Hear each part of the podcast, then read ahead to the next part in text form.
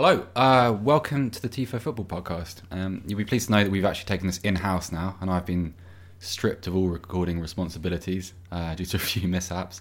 Um, so we're here in the TIFO office, and we're here with Nick Miller uh, to talk about freelancing.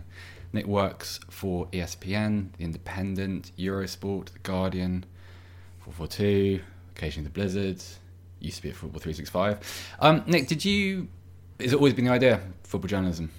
Not really. No. I mean, I, uh, that the the implication there is that I had some other great career plan that I, you know, you fell off into. I, you know, fell into this through. But no, I, I kind of uh, I wanted to wanted to be a journalist ever since I discovered that that's how you get paid to watch football when I was a small child.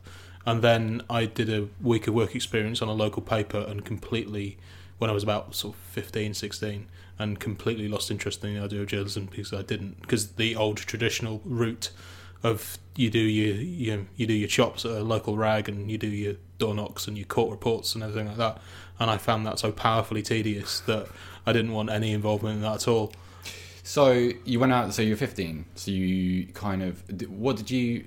When you reacted to that, what did you aim towards afterwards? Was it kind of right? Oh, well, this isn't for me. I'm going to go and I'm going to go and be a recruitment consultant. I had absolutely no aim at all from the age of about 15, 16 to probably 22. I had no real direction at all. Went to university, got a job after university, uh, hated that, went back to university, and then from that second course, I got uh, some more enjoyable work experience at Sporting Life, which Oh, okay. uh, used to be a, a horse racing newspaper, now a general sports website.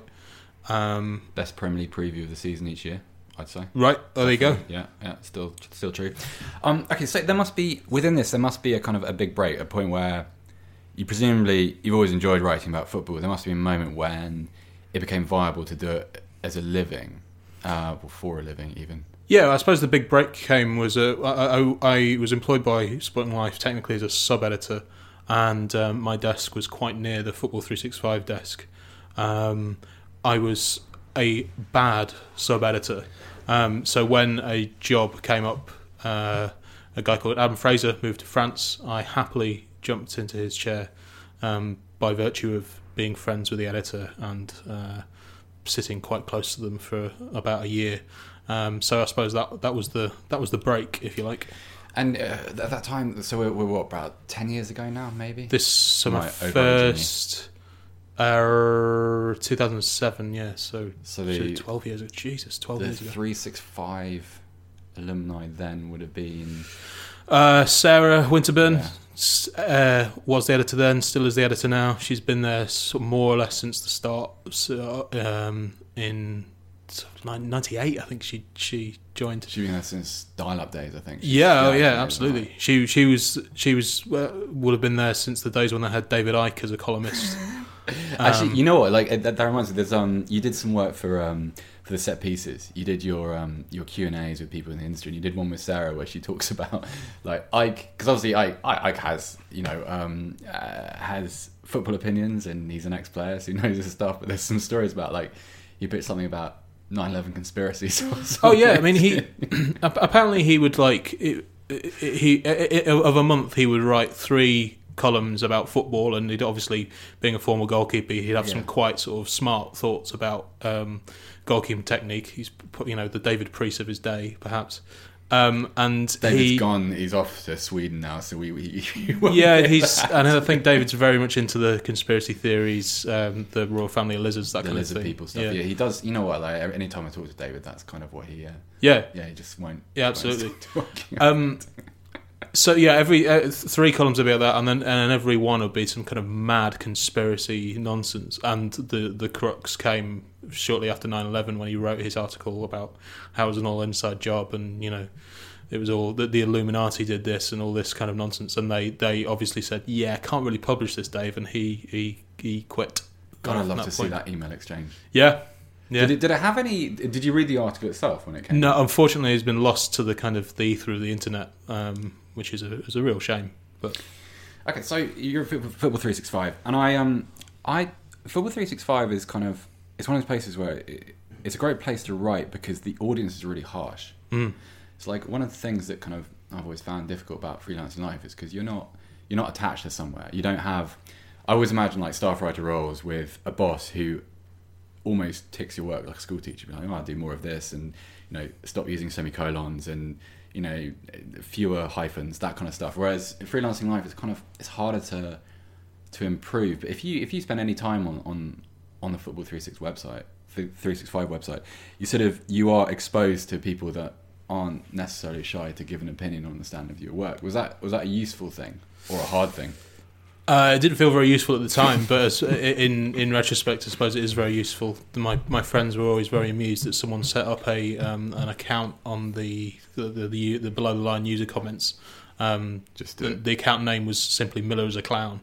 Um, I think there's still a petition he, out there like aimed at Dan's Storey. Is there? Yeah, it's got it's got it's got it's got sort of it gets promoted all the time. It's got sort of 56 signatures on it noted polemicist Dan Storey. What was what was the beef with Dan? What did they? It wasn't so much Dan. It was actually aimed at Sarah, which oh, I'm protective yeah, of Sarah. I, I, have got a great deal of time Sarah Winterburn, but it's kind of like uh, it's people that, that got annoyed because I don't really know, just for the sake of being annoyed. They they wanted to kind of remove her as editor in the way that you might kind of deselect an MP. It's really bizarre. It's, it's, anyone listening, it's, it's, it's really worth tracking that down. Or it's like some kind of coup, like in Venezuela at the moment. Yeah, she, I, I, don't know whether it's actually 56 signatures or 56 versions of the same person just living this weird little anti 365 fantasy out online. It's it's it's horrible. Anyway, trolling. Go. Well, Miller is a clown. Miller is a, Miller is a clown. I can't. Um, I, alas, I can't remember any of the specific uh, problems he had with me, but he wasn't a,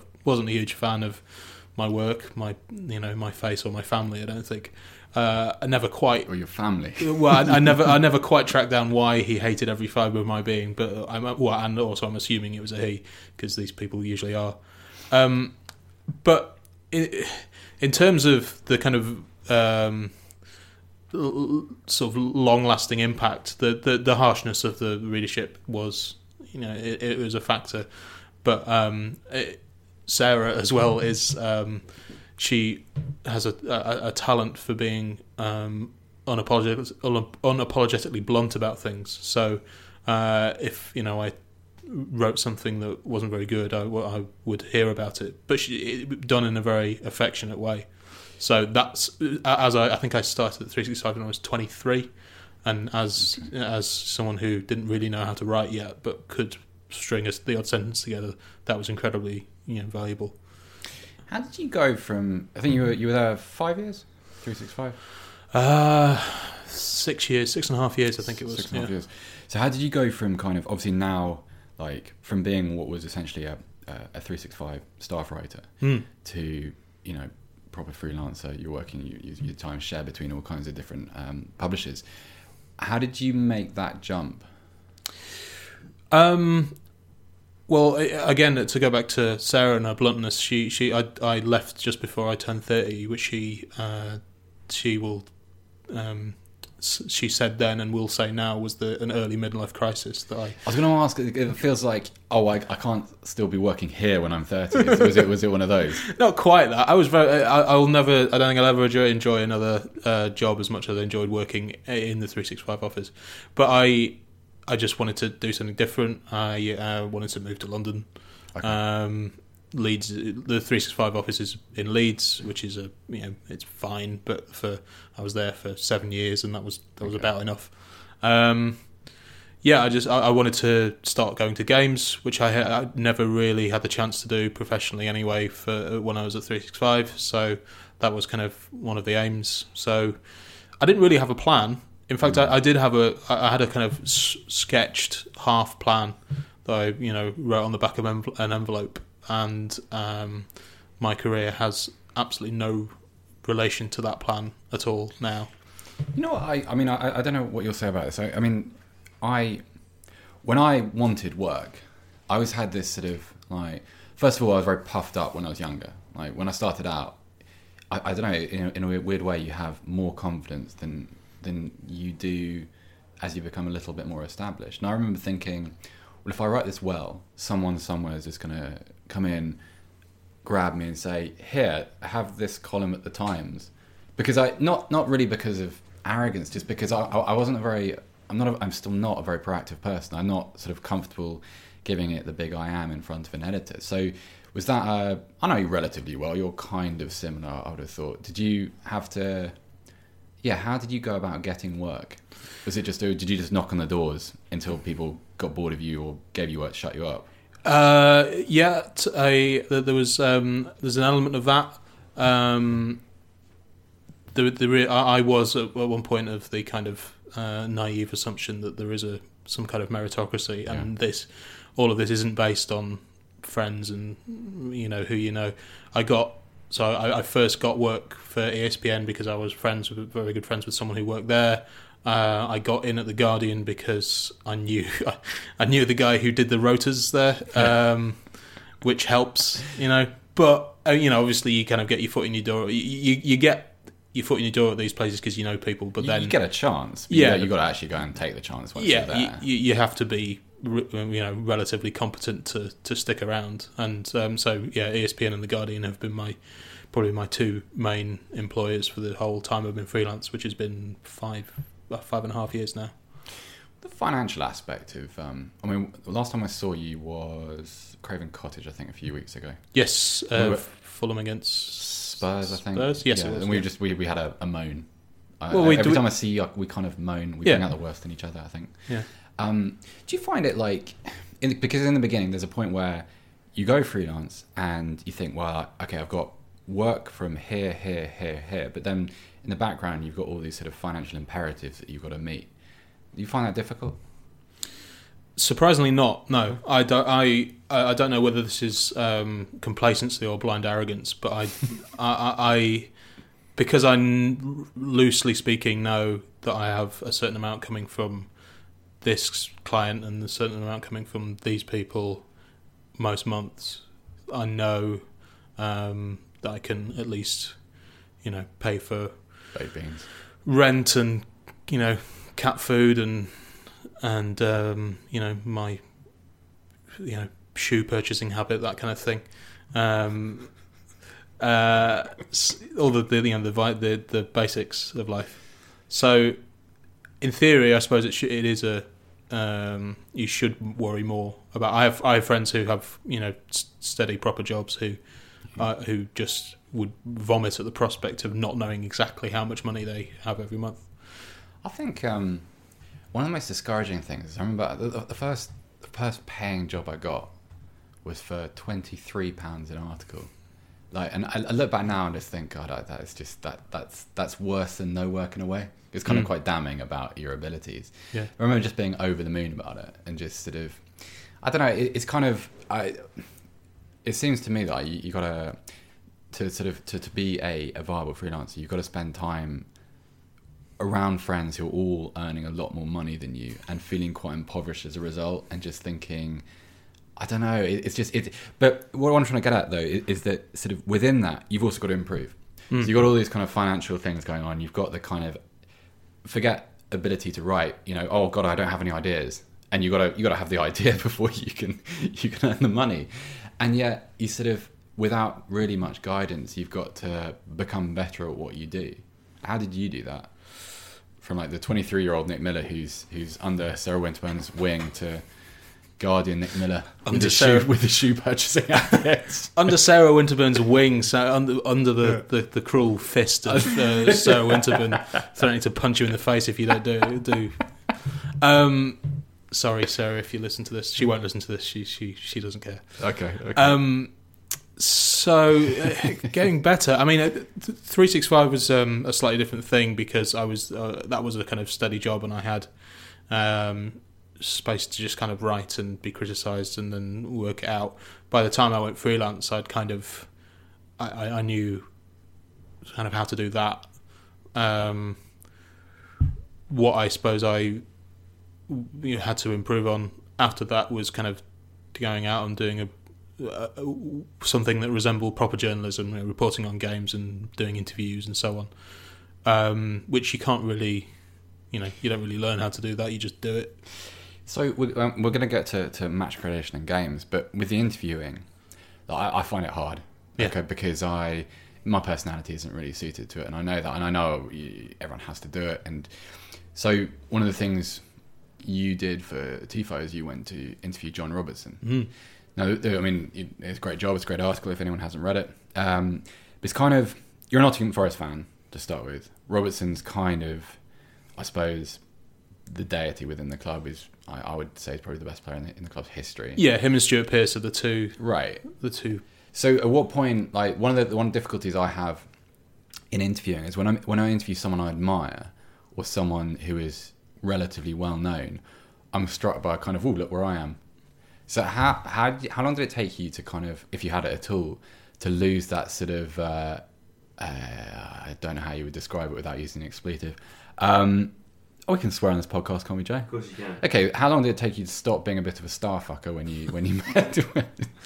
Uh, I don't think I did. Um, I, I, I mean, I kind of broadly kept it together. okay. Um, Do you have any horror stories though? about not keeping it together in interviews. Yeah, yeah, yeah. Not really. No, I'm kind of. Uh, I'm a relatively um, placid person, so I don't. I don't think I. Uh, um, don't think there's a huge amount of danger in doing that. It actually didn't help enormously that um, I was. I'd arranged this interview with him. What I didn't realise was that I'd arranged it at the same time or just before the. This is all rather sweet. The the um, seventy nine uh, European Cup team, or the ones that are still living around Nottingham, meet up most Thursdays in a pub in, in Nottingham. That's lovely. So, uh, which I think has happened since um, since the I Believe in Miracles came out when they were kind of all. It was, I think it served as a big kind of class reunion for them, and they discovered that they were still old friends, and they they, they still still got on. Uh, and Gary Birtles was there as well, and he, uh, as it turns out, I was just it, it- sort of intruding on John Robertson and Gary Birtles going for a pint, um, which didn't help the kind of whole starstruck. That's amazing. Yeah, Yeah. um, I mean, I it, um, it was a good job that they weren't. I think more of them came later on, but if you know John McGovern, McGovern, yeah. John McGovern, and you know, Oh, you were with that, yeah. God, if Larry Lloyd, oh, well, Larry Lloyd lives abroad now, but if uh, if like Kenny Burns was there as well, I kind of you know, I don't, I would have struggled to keep it together a little bit uh, there. Do you find? I mean, one of the things that's um, well, as a Nottingham Forest fan, you of course you, you presumably raise on things like um, you know, uh, provided you don't kiss me, and and this sort of history which has been put together by people who had proper access.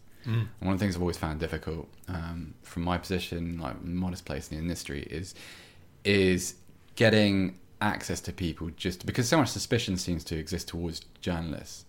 Um, actually trying to um, convince someone that all you really want to do is talk about, you know, 20 minutes of football with someone that has something interesting to say. Like, are there things like that that you encounter? You think, God, I, I, don't want to. Don't give me your, your sort of your, your, your ten approved questions, which have you know no lifespan at all. Do you ever like you think I, I'd love to go out and just talk to you for an hour, or do you find that it's kind of an, uh, an inhibiting part of the career? Is the sort of the, the atmosphere around, or the protection of current players certainly? Yeah. I I mean, it's kind of it's inhibiting, but at the same time, I sort of uh, broadly understand why people are so protective of things. Not just because they think journalists might screw them over, but they just have so on a very prosaic level, people have so much demand on their time that they don't really want to. You know, you, you, I, I- you'd love to s- spend you know an afternoon with someone and really kind of get dig deep into their psyche, but you realise that they of all the things they had to do today, speaking to you is probably the least important. and being unpaid for speaking to you, And and being really un- getting no benefit from it whatsoever. Yeah, exactly. Um, so yeah, I mean, like it, it would be great if the um, if things were like they were in the old days with you know the the old like David Meek going dr- drinking with um, Yeah. the the United players and Hopcraft with, with George Best in the back of his car. yeah, all that, all that sort of thing. And you know, or, or the, the the one that is a non-football example, but the one that always springs to mind, which was I was reminded of recently when Hugh McIlvanney died, was he uh, after the Rumble in the Jungle, he just rocked up at Muhammad Ali's house in the middle of nowhere and spent the afternoon with him and produced this kind of masterclass of journalism, which is obviously the sort of thing that just doesn't doesn't happen anymore. I reread um, when he died. I met him very briefly once, and he was a charming guy. But I, I sort of only really became uh, an avid reader of his work after then.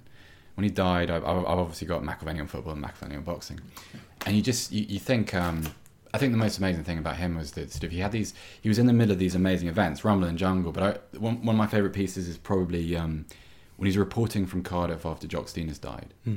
and it's just this. It's this kind of um, flow of consciousness piece. It's it's, uh, it's an amazing thing. Wait, do you have a favourite book, by the way? Favourite writer, favourite book? Let's do that. That's uh, Uh, we, I mean, I assume you're talking specifically about football. no, not necessarily. Oh, okay. Uh, my favourite book is uh, Middlesex by Jeffrey Eugenides, Okay. um, which I, I don't know. Are you for, We should have kept it about football so that I would have. I, I regretted that immediately. Uh, well, Middlesex is about a um, a. Uh, I'm not sure. Transsexual is not the not the quite the right word, but a um, a Greek American family, Okay. and um, there is intersex. I think is okay. p- probably the right word about a, a child, the, the life of a, a child who is born female and becomes male Okay. throughout the. Um, Didn't think we'd go to this place when No. we were doing this podcast. no, it's No, it- it's not on my list. This stuff. I, I it's uh it uh, i have described obviously i've described it very badly and really any description isn't possibly doesn't make it sound um like a, a, page turner but it's a it's a beautiful book in terms of uh let's, let's, we, let's if we stick to football let's do that. let's stick to stay, in, football. stay in my stay in my comfort zone. I think. Yeah. Uh, I mean, it's a fairly fairly obvious answer, but provided you don't kiss me, is um, and, and because it's a Uh, it's a fantastic kind of heartfelt first hand piece of writing, but and then obviously because it's about Brian Clough. You, you know the most flattering thing I can say about my mum liked it. Yeah, My mum is my mum doesn't know anything about Brian Clough. Doesn't like football. Has it's- no interest in the minutiae of a football club, or she she loved it. She, she read it in three days. it's not about football. That's why it's, Exactly, it's It's, a- it's, it's a character study, and a character study by someone who who knew this guy and spent you know most days with him for however long it was. So you don't have to know anything about that about football to to enjoy it. You just have to be interested in a you know complicated man.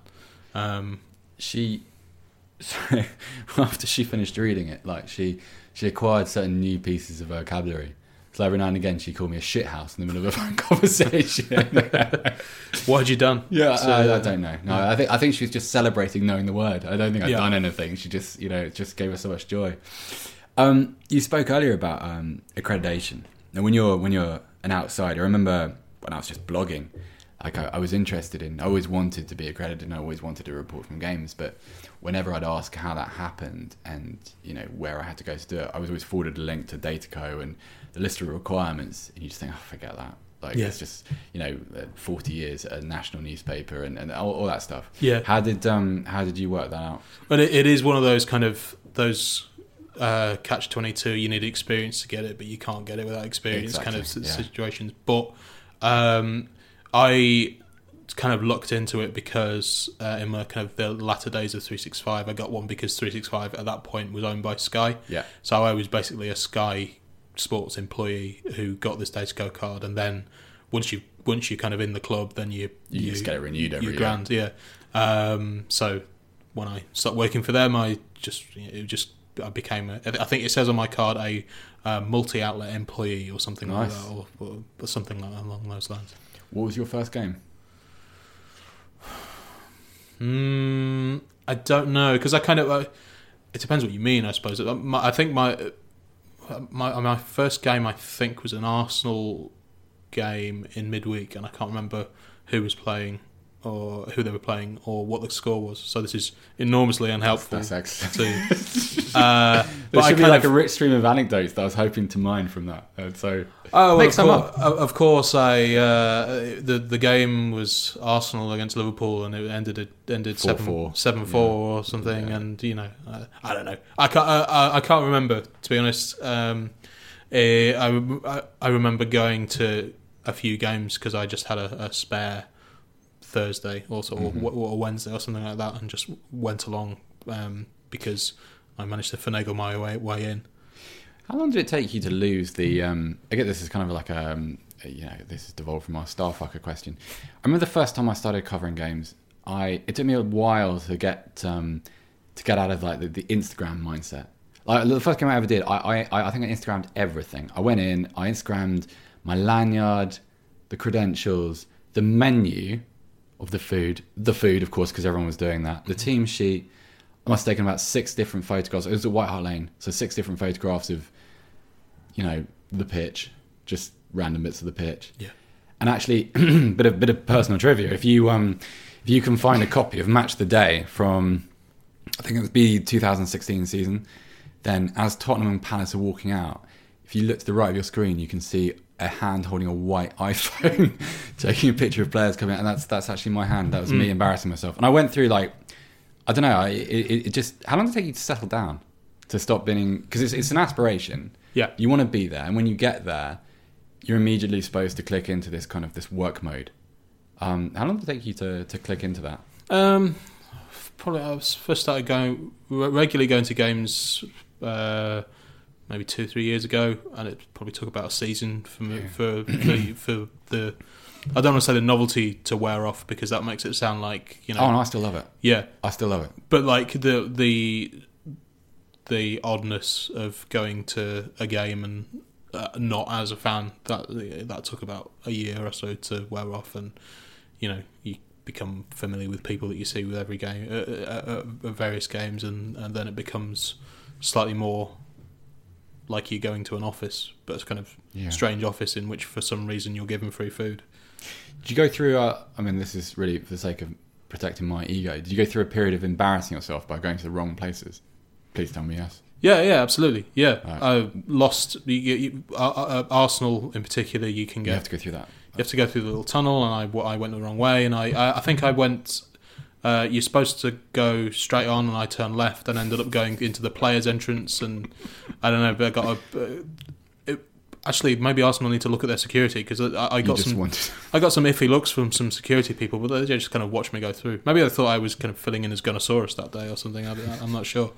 Um, but yeah, got horribly lost. I've got horribly lost at various stadiums around the world.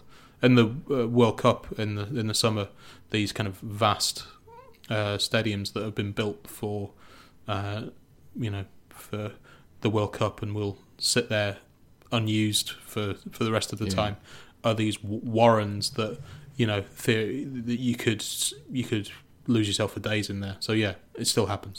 Tell me about the World Cup because obviously you went out to Russia. Who were you? Were you reporting for one outlet or more? Uh, mainly for ESPN, but they were very very good and kind of uh, as long as I gave them priority, they were happy for me to work for other outlets as well. So did you? Um, presumably, you were responsible for booking your trip, accommodation, travel. Uh, yes, you- yes, and- mostly. Yeah. Okay, so explain how that works because obviously, like World Cup draw gets made usually December ish, and then uh, obviously every hotel in Russia hikes up its prices to make sure that you know. Um, so when did you start organising that? Quite late, really. I think um, about February, March time. I think it was. Um, yeah, it was a logistical. Um, I I don't want to say a, nightmare because the various people did did help me out, and people who had actually been to Russia gave me uh, advice about various things. But getting your head round internal flights and um, tr- trying to trying to put to the back of your mind the possible safety concerns about these airline, regional Russian airlines that you'd never heard of, um, and uh, you know, figuring out which airports were at, were near where and where to stay and all that that kind of thing. Uh, doing all this in a country that is, I don't know if you've spotted this, big, big Russia I've heard. I've heard. big.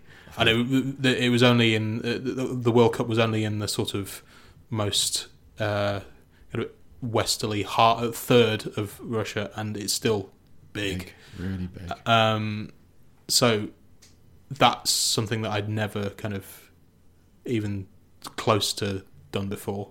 But um, Did it financially? Was it sort of was it a burden? Because obviously you, you pay for all this stuff, and then you're banking on the work coming in to to to level you out or make a profit. Is that difficult? I mean, is, it, is that a difficult thing? Like you live with your partner, that's right, isn't it? that's right. Yeah. So is that a kind of a difficult thing where you say, right, well, um, I'm going to spend two thousand pounds on on on this thing that's happening in six months' time. I don't know if I'm going to work in but hopefully so. Is that an, is that an easy sell at home? Well, I was kind of uh, again. I, I, I've been working at uh, for ESPN for for a while now, and they did help out with a, a decent portion of my Okay, your expenses there. So, um, but I have a an incredibly understanding partner who is also a journalist. So she sort Okay. of she well, she's not a sports journalist. She kind of broadly understands the um, not just the kind of tedious lo- uh, logistics of, of it all, but she understands that sometimes you have to kind of gamble on financially gamble on, on some things. So you have you have the experience you can you know produce something. She, she, she realizes that say say if I had traveled somewhere to a game and I was only guaranteed one match report fee uh, she knows that being at that game will feed into other Other ideas that you do. Yeah. I- it, it, won't it won't necessarily be sort of something that you can directly attribute and say, well, I can I paid this much to get there, but then I got this much from this other article. It will feed into ideas that might come, you know, two or three months down the line. Um, so that is one of the very very many ways in which my partner is very understanding about Honestly, these things. I, I think that's one of the most underrated things because if I, I um, my partner, actually fiance, not just partner now. I must remember Really that bit. drop that. Yeah, you got engaged last week.